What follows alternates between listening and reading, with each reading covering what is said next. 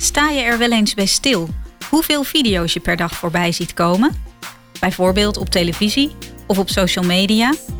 Hoe beleef je die eigenlijk als je slechtziend of blind bent? Gelukkig is er audiodescriptie. Dat werkt trouwens ook in het theater of bij evenementen. Ik ben Ingrid den Hertog en ik werk bij het Bartimeesfonds, waar we ons al jaren inzetten voor meer audiodescriptie. In deze podcast nemen we je mee achter de schermen en kun je horen hoe de verschillende vormen van audiodescriptie gemaakt worden. Maar eerst, wat is audiodescriptie eigenlijk? Audiodescriptie, in het kort ook wel AD genoemd, maakt televisieseries en films, maar ook theater, musea en bijvoorbeeld sportevenementen toegankelijk voor mensen die slechtziend of blind zijn. Audiodescriptie is een ander woord voor beeldbeschrijving. Een stem beschrijft wat anderen op dat moment zien. Soms is AD vooraf opgenomen, bijvoorbeeld bij een film of video. Soms is het live, bijvoorbeeld tijdens een theatervoorstelling, voetbalwedstrijd of een bezoek aan de dierentuin. Bij een tv-serie of film beschrijft de stem bijvoorbeeld wat de personages doen, waar ze zijn, welke gezichtsuitdrukkingen ze hebben, maar ook worden de ontwikkelingen in de verhaallijn beschreven. Zoals in het volgende fragment van de dramaserie Buza. Die avond dat jouw baas naar zijn hotel liep. Geschrokken kijkt Mijnema naar een auto waar rook uitkomt. Benjamin kijkt Monique indringend aan. En let eens goed op het volgende geluidje. Wat je hoorde is het zogenaamde soundlogo van audiodescriptie. Als je dat soundlogo op je televisie hoort, weet je dat je het betreffende programma kunt meekijken met audiodescriptie via de Earcatch-app. En meekijken in de dierentuin kan zo. Hij is vandaag op de dag af twee maanden oud. Het kleintje is twee maanden geleden geboren. Kijk, nu krijgt hij een setje van zijn moeder. Die duwt nu met de slurf. Ja, die moeder heeft hem nu echt bij zijn gat met de slurf te pakken en duwt hem omhoog. Of je beleeft een sportwedstrijd mee in het stadion, waar de blindentribune zorgt voor live audiodescriptie. Uh, werkt uh, Mendes hem uh, toch op tijd weg. Uh, combineert Willem II aardig. En een schot, nee, dat wordt gekraakt. Je kunt op verschillende manieren gebruik maken van audiodescriptie. Voor films en televisieseries gaat dit via de gratis app Earcatch. In het theater of bij een evenement krijg je live commentaar en sommige musea bieden al audiodescriptie via speciale audiotours aan. Hou nu je apparaat voor het activeerpunt. Oh ja, ik Je heb... doet het goed, maar soms heeft Hij, hij... maar hij geeft ook een piepje pakken. als Ja. die... Op deze tafel staat een maquette van de tentoonstelling. In het midden van de tentoonstelling staan wanden in de vorm van een kruis Audiodescriptie vergroot de wereld van mensen met een visuele beperking.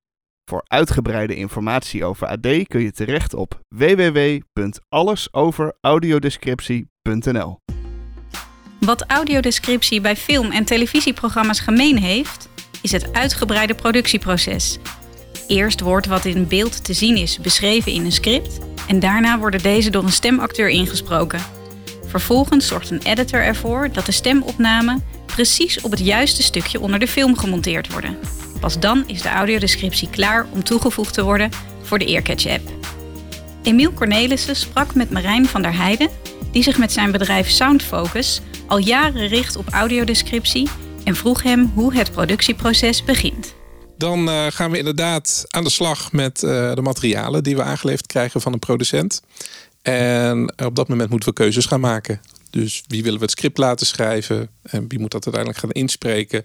Nou ja, er komt natuurlijk een planning bij kijken.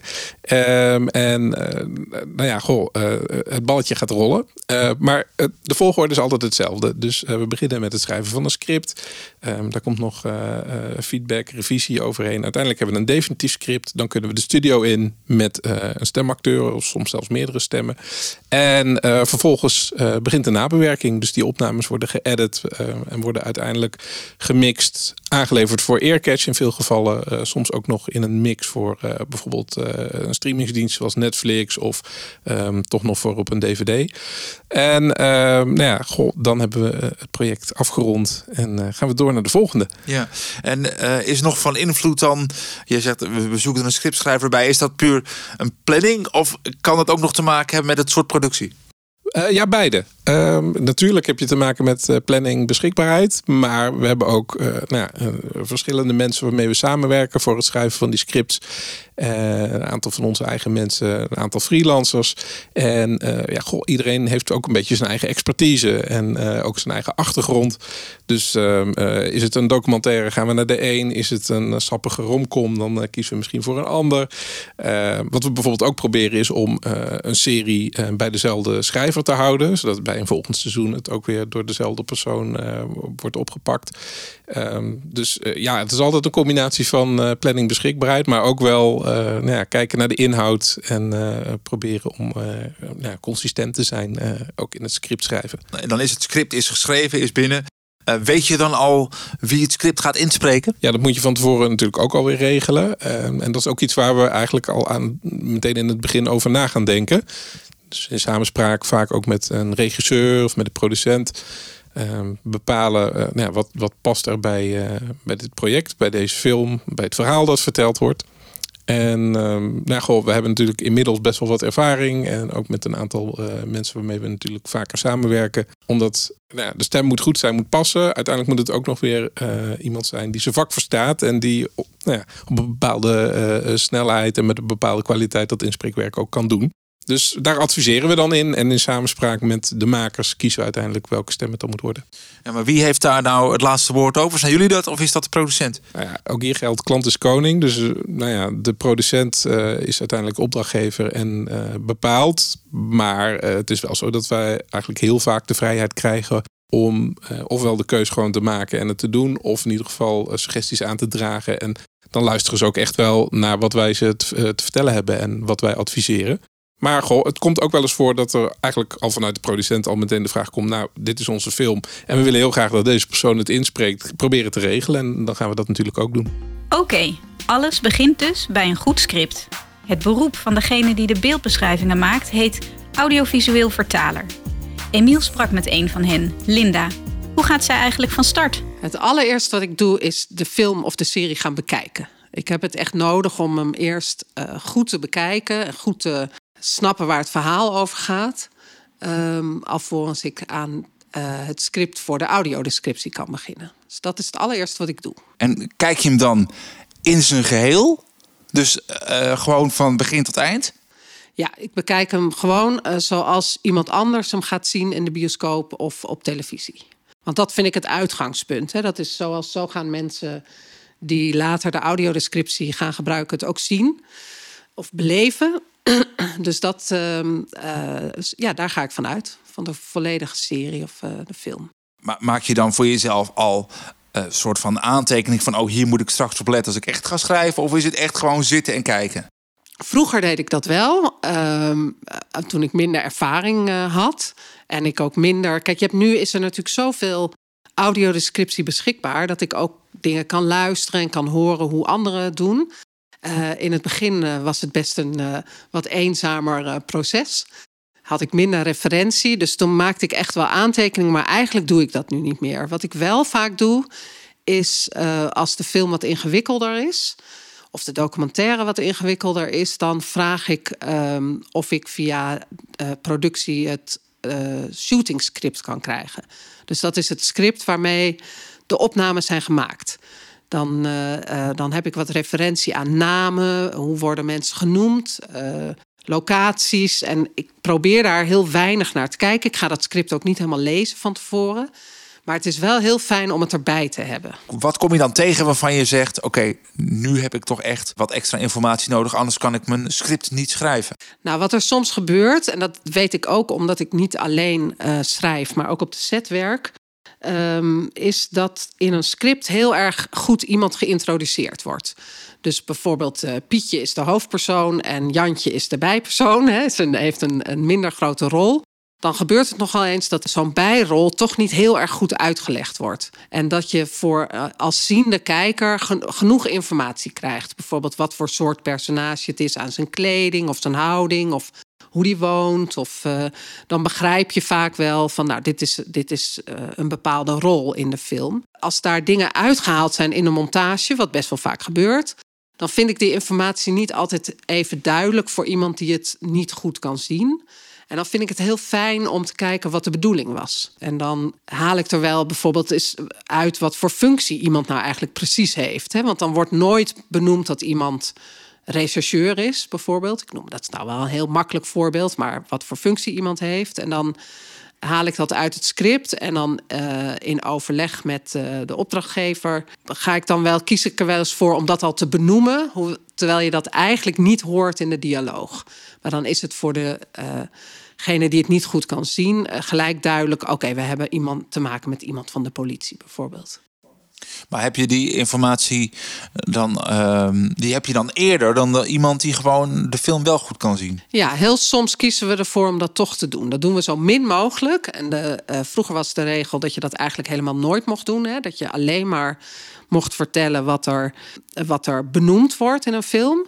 Heel soms wijken we daarvan af. En ik heb zelf het idee dat als ik kijk naar hoe lang we dit nu doen, films worden steeds sneller, worden uh, pittiger gemonteerd. Er wordt veel uitgegaan van, uh, ja, van dat mensen toch veel weten eigenlijk al.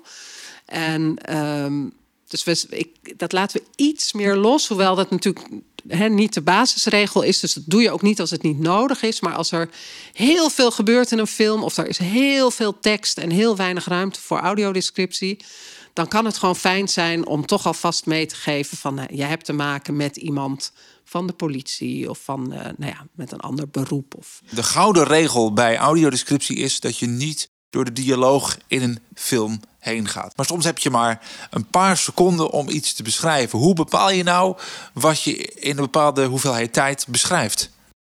Ja, dat is, dat is eh, soms heel lastig. Ik denk dat het daarom ook uh, uh, zo is dat uh, vaak moeilijk uit te leggen aan uh, bijvoorbeeld collega's die ik dan op de set heb, is dat wij, uh, nou, ik denk iedereen in het proces van audiodescriptie, dat het veel tijd kost, het tijdrovende klus is.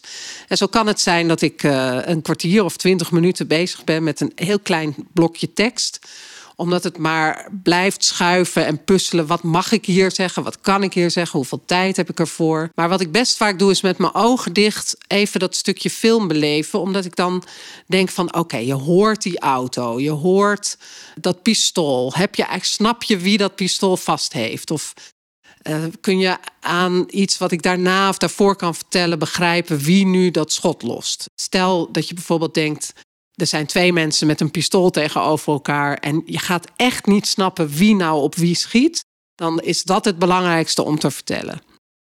Maar als ik denk, nou dat is eigenlijk zo duidelijk, dan is misschien iets anders belangrijk, namelijk de gelaatsuitdrukking van iemand. Die misschien wel heel erg spijt heeft terwijl die schiet. Of, of, of juist heel, dat met heel veel wraak doet. Ja, want dat is natuurlijk de, de, de, een van de voornaamste redenen dat audiodescriptie gebruikt wordt. Omdat je als gebruiker die uitdrukking juist niet kan zien. Ja, dat, ik vind dat misschien ook wel een van de allerleukste dingen aan uh, het schrijven van uh, audiodescriptiescripts. Om, om die emotie van de acteurs te vertalen. En daarin echt te zoeken ook. Want je ziet heel vaak dat het opbouwt. Hè? Dat iemand uh, een bepaalde emotie heeft, maar dat hij misschien een halve minuut of, of tien seconden later al iets verandert. En dan uh, ben ik heel erg aan het zoeken van oké, waar begint die emotie en in hoeverre ontwikkelt die zich en welke woorden kan ik daarvoor gebruiken. Dus ik zeg ook altijd, uh, je kan geen audiodescriptie schrijven zonder heel veel gebruik te maken van het synonieme woordenboek. Dus eindeloos synoniemen zoeken voor, uh, ja, voor wat voor emotie iemand toont. Hoe belangrijk is de stem van de audiodescriptie? Ja, onwijs belangrijk, denk ik. Dat zal, denk ik, iedere gebruiker van audiodescriptie uh, beamen. Natuurlijk niks vervelender dan dat je je aan een stem stoort, bijvoorbeeld. Of dat een stem helemaal niet bij de film past. Nou ja, ik denk dat daar hele mooie keuzes in worden gemaakt. Die worden niet door, uh, door mij gemaakt, maar ik denk dat uh, ja, Marijn die, die zoekt daar uh, stemmen bij. En dat is, dat is natuurlijk een heel belangrijk onderdeel van het, uh, van het werk. De keuze voor een passende stemacteur is dus belangrijk. Emiel was erbij toen stemacteur Pim Vet een aflevering insprak van de BNN-VARA-serie Buza. Hoe ziet Pim zijn rol als stemacteur bij audiodescriptie? Ik vind audiodescriptie ongelooflijk binnen mijn vakgebied echt heel hard werk. Ik vind het eigenlijk heel vermoeiend. Het is heel intensief. Het vergt heel veel concentratie. Je staat eigenlijk constant aan. En ik vind het ook best spannend om te doen. Als je, als je eenmaal in een flow zit, is het heel vervelend om, uh, om een fout te maken. Je wil eigenlijk door. Je hebt dan het, het, het, script voor je neus, stel ik me zo voor. Het script dat geschreven is voor uh, de film of de serie in dit geval. Uh, Buza, weet je wat je gaat inspreken of is het altijd dan een verrassing? Want ik, ik kan me zo voorstellen dat je je daar misschien voor wil bereiden. Nee, ik bereid me nooit voor op inspreken. Ik vind het ook altijd heel raar als iemand mij teksten van tevoren stuurt. Dat is, dat is bij alles uh, wat ik inspreek, hoef ik het nooit van tevoren te zien. Aarzelend komt Nico van zijn bed af. Een van de bewakers slaat hem in de boeien. Angstig kijkt Nico om zich heen. Terwijl de ene bewaker met hem de cel uitloopt, sluit de andere de deur. Met bijvoorbeeld een serie als, als Buza. Eh, dat is fantastisch, want het is een hele mooie serie. Die mag ik gewoon kijken en van, van uh, commentaar voorzien. Dat is hoe ik het zie. Uh, dat is wel een redelijke luxe positie hoor. Dat, dat besef ik ook wel. Maar in hoeverre is het acteren? In hoeverre is het zeg maar. Uh, want want je, je moet natuurlijk neutraal blijven voor degene die de, de serie kijkt. Kijk, als jij iets heel mooi vindt als acteur of niet, uh, mag je dat meenemen in je performance? Ja, dat is wel echt een goede vraag. Ik heb wel eens de neiging om als er aan het eind van een aflevering een geluksmoment zit bij acteurs en actrices, dan wil ik dat nog eens een klein beetje mijn stem laten horen. Maar dan vraag ik me altijd af of dat nou wel goed is. Dat ik aan het kleuren ben. En ik denk dat een, een kleur, een, een heel klein beetje kleur, wel mag. Zeker als je dus echt alleen beschrijft. Hè, dan moet je dus gewoon oppassen dat je dat niet te veel doet. Maar dan mag, je mag best een beetje, denk ik, de scène kleur geven. Dat, je mag best laten voelen waar, waar, we, waar we zijn in een, in een verhaal. Hij probeerde een eerlijk bedrijf op te zetten in een moeilijk land. De twee bewakers brengen Nico naar buiten. Op tv richt een oude stel zich tot de camera. Mijnema en zijn team staren naar het scherm. Op de binnenplaats lopen gevangenen rond. Een klein groepje schopt een bal heen en weer. Ik heb een ondergeschikte rol en dat is als acteur, want dat ben ik in beginsel eh, lastig, want daar, houden acteurs niet van, dat het niet over hen gaat. Maar in deze ben ik puur ondersteunend, dus moet ik redelijk bescheiden beschrijven. Ik moet het niet gaan spelen, ik moet het niet gaan invullen. Ik kan niet eh, de shine wegnemen van eh, het, ja, het product, om het zo te noemen. Is het, het soort productie waarvoor je moet inspreken nog van invloed op hoe je inspreekt? Ja, in ieder geval wel hoe ik het beleef. Ik vind documentaires vaak toch leuker omdat ik het dan zelf ben die beschrijft. Als ik in een dramaserie zit, dan voel ik wat meer afstand gek genoeg.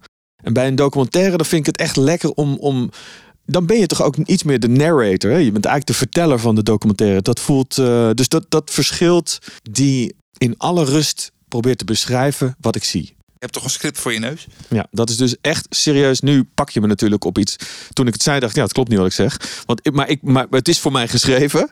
Maar ik vertel wel wat ik zie, zodat iemand anders dat kan visualiseren. Laat ik het zo zeggen. Uh, maar het wordt wel voor me geschreven, inderdaad. Ja, dat is natuurlijk waar.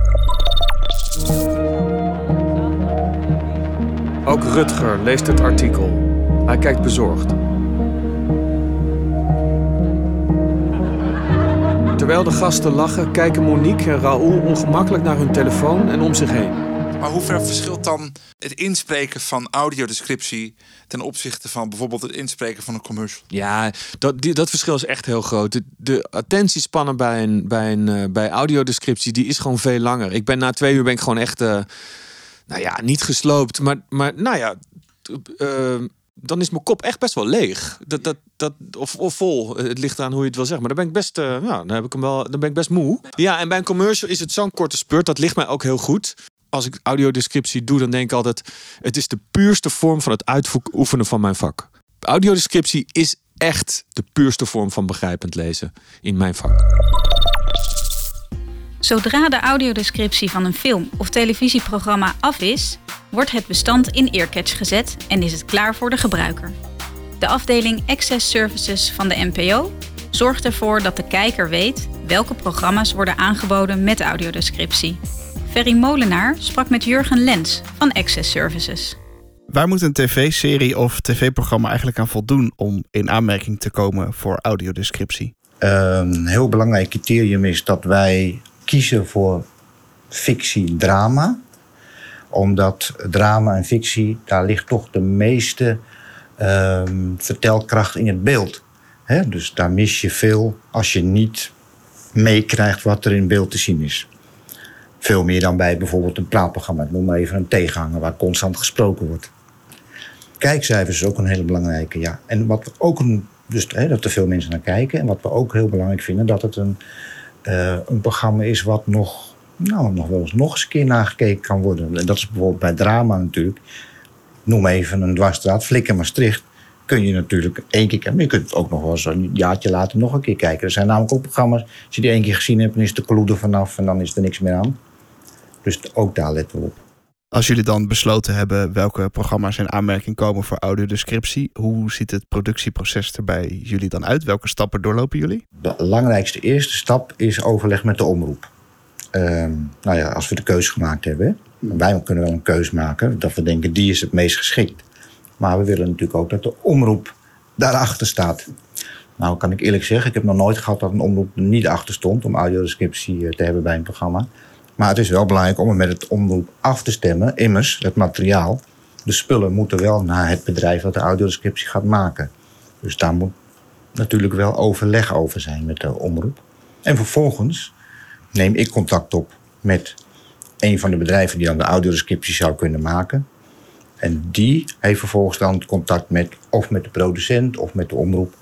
En dan gaat het vanzelf verder. Daar hebben wij als NPO verder geen bemoeienis meer mee. Dus um, op het moment dat de audiodescriptie klaar is, willen we natuurlijk dat zoveel mogelijk mensen weten dat de audiodescriptie bij is.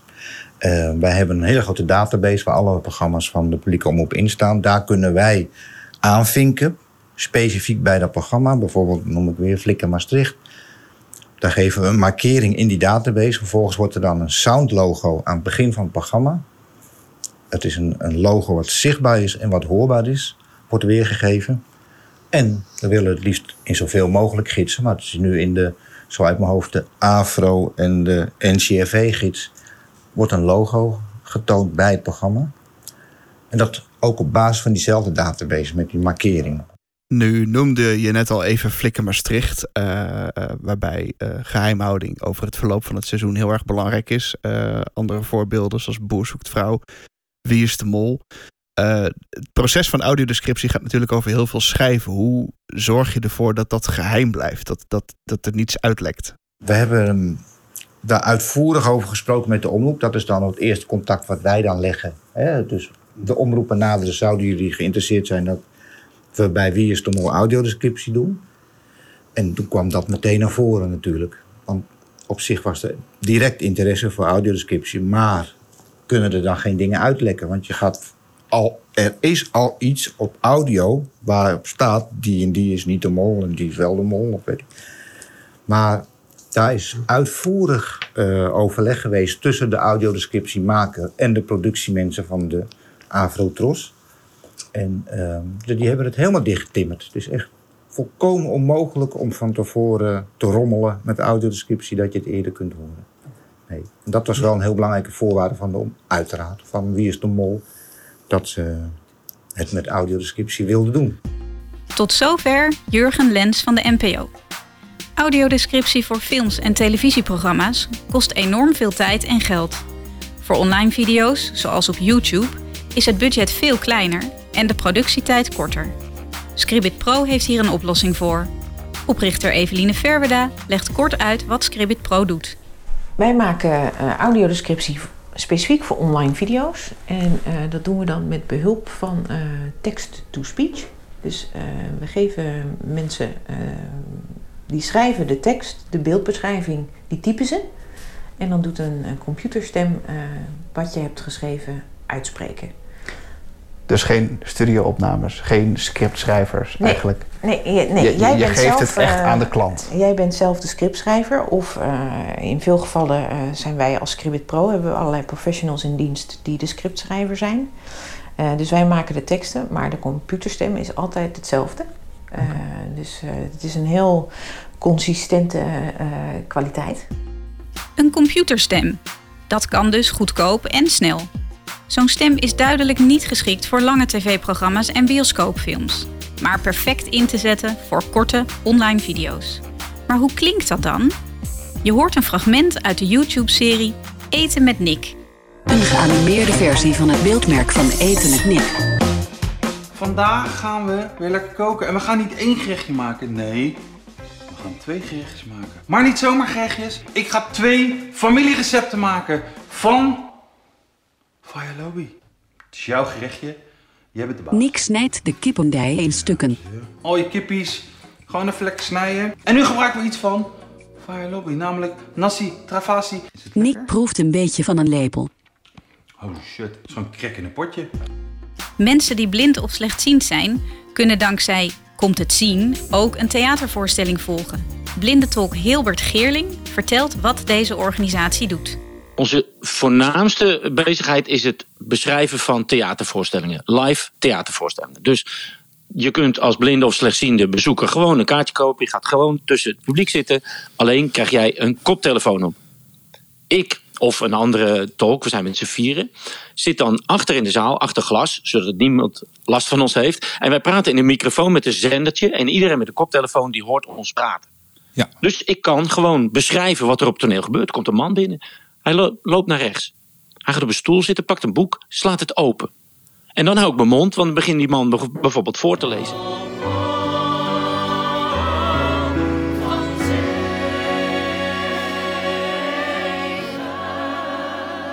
De vrouwen lopen weg.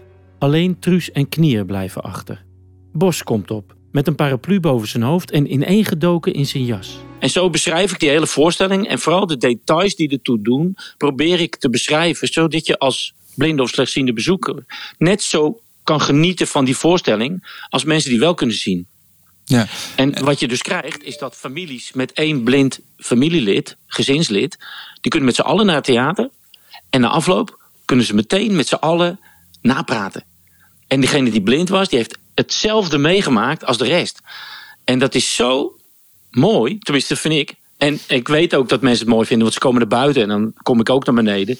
En dan vraag ik, hoe was het nou? En soms zijn mensen gewoon ontroerd. Hoe weet jij nou als beschrijver, als blinde tolk, wat je moet beschrijven? Want er gebeurt natuurlijk, je zegt zelf al, er gebeurt verschrikkelijk veel op zo'n toneel.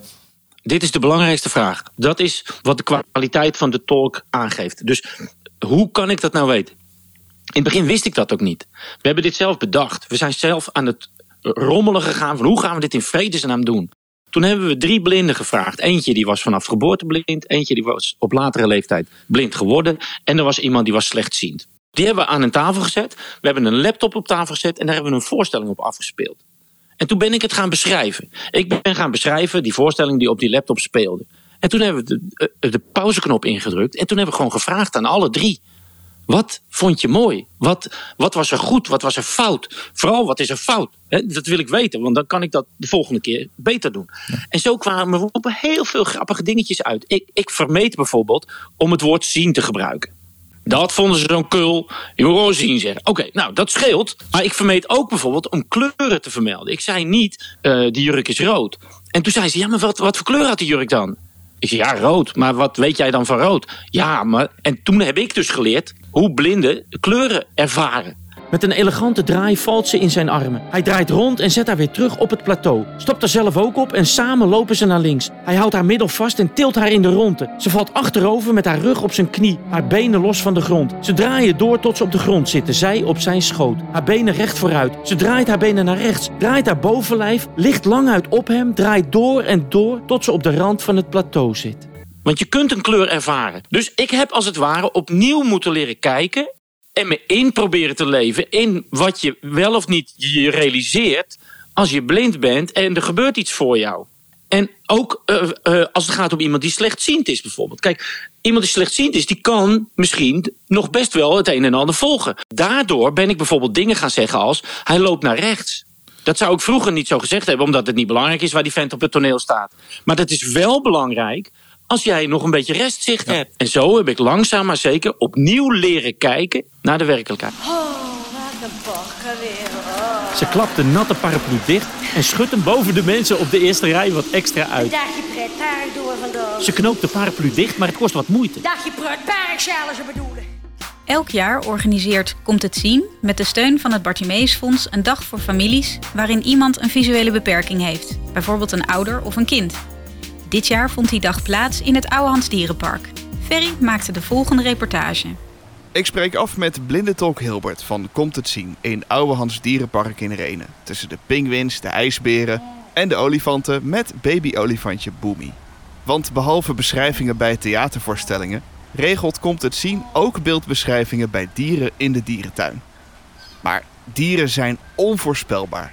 En dat maakt de voorbereiding behoorlijk uitdagend. En dat is het allergrootste verschil. In het theater bereid ik me voor door gewoon zes keer naar die voorstelling te kijken. Ja. En dan weet ik wat er gaat gebeuren en ik weet op welk moment ik wat ga zeggen. Ik weet gewoon precies wat ik ga zeggen. Ja. En ik weet op welk moment. Maar dat kan je niet. Dat, ja, er staan hier nu 20 pinguïns. Maar het, voor hetzelfde geld waren het er maar zes geweest. En als er nu in het water springt, dan springt hij in het water omdat hij daar zin in heeft. En niet omdat het is afgesproken met de regisseur. Dus eh, ja, vandaag wordt één grote improvisatiedag. Ik hoorde je net al even heel hard oh wauw roepen toen die pinguïns gingen. Ja, gingen. prachtig. Er kwam er eentje die zwom onder water en dan maakte hij die vaart. En toen sprong die uit het water omhoog. En met een mooi boogje kwam die één meter verder weer in het water terecht. En dat doen dolfijnen wel, dat weten mensen. En, eh, nou ja, dat, dat vinden mensen mooi. Maar dat een pinguïn het ook deed, dat wist ik eigenlijk eerlijk gezegd zelf ook niet. Dus ik vond dat wel spectaculair. Ja, dat zag er mooi uit. Maar is het dan fijn om van tevoren even gezien te hebben? Of hoe is, ja, had ja, je dit toch ook wel. Toch Ja? wel. Het is, nou ja, alles wat je van tevoren weet, kun je, nou ja, daar kun je over nadenken hoe je het gaat beschrijven, wat je gaat zeggen. Ja. En op het moment dat je echt 100% moet improviseren en er gebeuren gekke dingen, ja, dan moet je wel eens naar woorden zoeken. En dat duurt het langer. Dus eh, ja, alles wat je kunt voorbereiden is wel prettig. Maar aan de andere kant, het heeft ook iets spontaans als het gewoon maar gebeurt, zeg maar. En daar hou ik ook wel van. Hilbert is hier vandaag niet alleen. Ik praat verder over hoe het achter de schermen werkt met de directeur van Komt het Zien, Alette Hansson. Nou, de basis wat er natuurlijk nodig is, dat zijn de, de blindentolken. Er lopen vier blindentolken in het park, die allemaal een eigen deel van het park hebben waar ze de dingen beschrijven. Maar ja, de tolken kunnen niet werken zonder alle mensen eromheen. Ehm, het begint al dat iedereen er zich heeft moeten aanmelden van tevoren. Ehm, zodat wij een koptelefoon kunnen reserveren, dat we de informatie kunnen sturen. Dus het begon allemaal al op kantoor met een hele aanmeldprocedure. Ehm, dan kom je hier, dan is er een balie waar je kan melden, waar je je koptelefoon ophaalt, waar je de apparatuur ophaalt, waar je de informatie krijgt. Ook die balie is bemand, daar staan drie mensen vandaag. Dan kom je in het park. Ehm, verspreid in het park zijn die tolken. Bij elke tolk zijn twee eh, vrijwilligers, twee Ja. publieksbegeleiders, waar je je meldt, die dan vertellen welk kanaal je bent, eh, waar de tolk op dat moment is. Ja, en als je dat allemaal bij elkaar optelt, dan ben je met 20 man aan het organiseren. Maar dat is, bij, dat is een grote operatie. Dit is een hele grote operatie, ja. En dit is ook niet iets waar we gisteren mee begonnen zijn. Nee, want hoe lang duurt er zo'n voorbereiding voordat, Nou- voordat hier dieren beschreven kunnen worden? Normaal, de hele organisatie eromheen zou je ja, heel veel tijd voor nodig hebben. Door corona hebben we het nu in relatief korte tijd georganiseerd. Eh, zijn we vier weken geleden begonnen met organiseren. Maar ook de tolken zijn dus allemaal van tevoren in het park geweest. Elke tolk is al twee keer eh, minimaal in het park geweest. Om dus de route te bekijken, om de dieren te bekijken op verschillende momenten. Want ja, wat beschrijf je als een dier eh, ligt te slapen, als een dier helemaal niet zichtbaar is? Ja. Ehm, ja, dus die hebben het uitgebreid voorbereid. Terug naar Blinde Talk Hilbert, waar zich inmiddels de eerste bezoekers gemeld hebben. Goedemorgen. Eh, Als je mijn kant op komt, als je eh, naar links zeg maar. Nou, we staan hier voor een heel groot zwembad. Het is een meter of tien breed. En de voorkant is van glas. Dus je kunt ook onder water kijken. En dat is vrij leuk, want er zwemt van alles rond. En het is wel mooi hoe die beesten onder water zwemmen. Want het is eigenlijk net als een vogel die vliegt. Ze wapperen met hun eh, flappers, met, met hun voorvinnen. En er lopen hier nu ook nog twee jongetjes rond. Die lopen mee met die, met die pinguïn. Nou, dat is natuurlijk prachtig om te zien. En dat vinden de bezoekers van Hilberts audiotour ook. Oh, ik vind Komt het zien altijd geweldig. Ik vind het heel leuk. Heeft, wat heeft het je opgeleverd? Je beleeft meer doordat iemand vertelt wat er gebeurt. Normaal sta ik naar een hok te staren en dan hoop ik iets te zien. Ja. En nu kan ik mee in het verhaal. Dan denk ik, oh ja, oh, dus dat gebeurt er. En soms is het dan ook zo dat mijn zicht wel wat dingetjes oppakt. Omdat het goed uitgelegd gelegd wordt. En dan toch nog een klein beetje mee... eh, ja, het is een leuke manier van beleven. Ja, je bent het niet alleen. Wie heb je meegenomen? Ik heb eh, mijn vriendin meegenomen, Anita. Ja. En, eh, Want zij legt jou af en toe ook dingen uit. Wa- wa- waarom is, is dit dan fijner? Ehm, nou, Anita heeft het stiekem gewoon van komt het zin een beetje afgekeken. dus het is voor haar ook een soort bijscholingsdag. Tot slot lopen we nog even langs het babyolifantje, Boomy. Hij is gewoon heerlijk de wereld aan het ontdekken. Hij is vandaag op de dag af twee maanden oud. Dat kleintje is twee maanden geleden geboren. En toch, als je dan ziet hoe die nu zo loopt. Kijk, nu krijgt hij een setje van zijn moeder. Die duwt nu met de slurf. Dat die. Ja, want dat kost nog moeite hoor, dat heuveltje op. Ja. Nog een duwtje van die moeder. oh, het is zo schattig. Dat slurfje is zo dun. Ja, want van de volwassen olifanten hebben we een robuuste slurf, weet je niet. En dan is dit zo schattig. Zo klein. Ja, en die oren zijn dan toch wel in verhouding heel groot. Ja, die moeder heeft hem nu echt bij zijn gat met de slurf te pakken en duwt hem omhoog. Nou, nu is hij weer boven. En voor je het weet is de tour alweer voorbij. Dat was bijna, dat was bijna een privé-rondleiding. Ja, dat is bijna een tourguide. Maar Ja. je, je, gaat, je doet het normaal voor meer, denk ik. Ja, normaal gesproken komen er meer, meer mensen. Het was nu nog vroeg. Ja. En dit waren gewoon de eerste gasten die kwamen. Dus ik ben eigenlijk...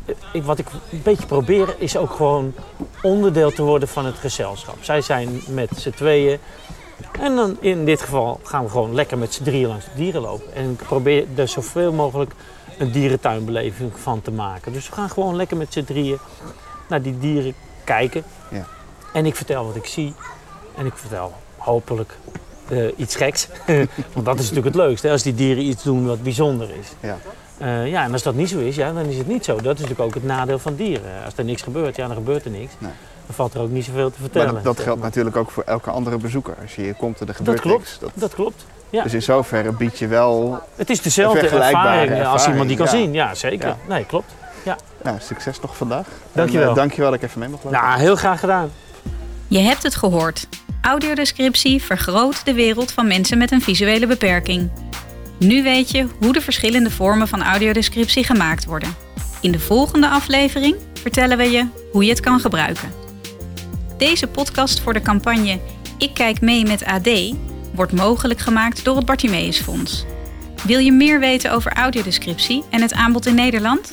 Kijk dan op www.allesoveraudiodescriptie.nl www.allesoveraudiodescriptie.nl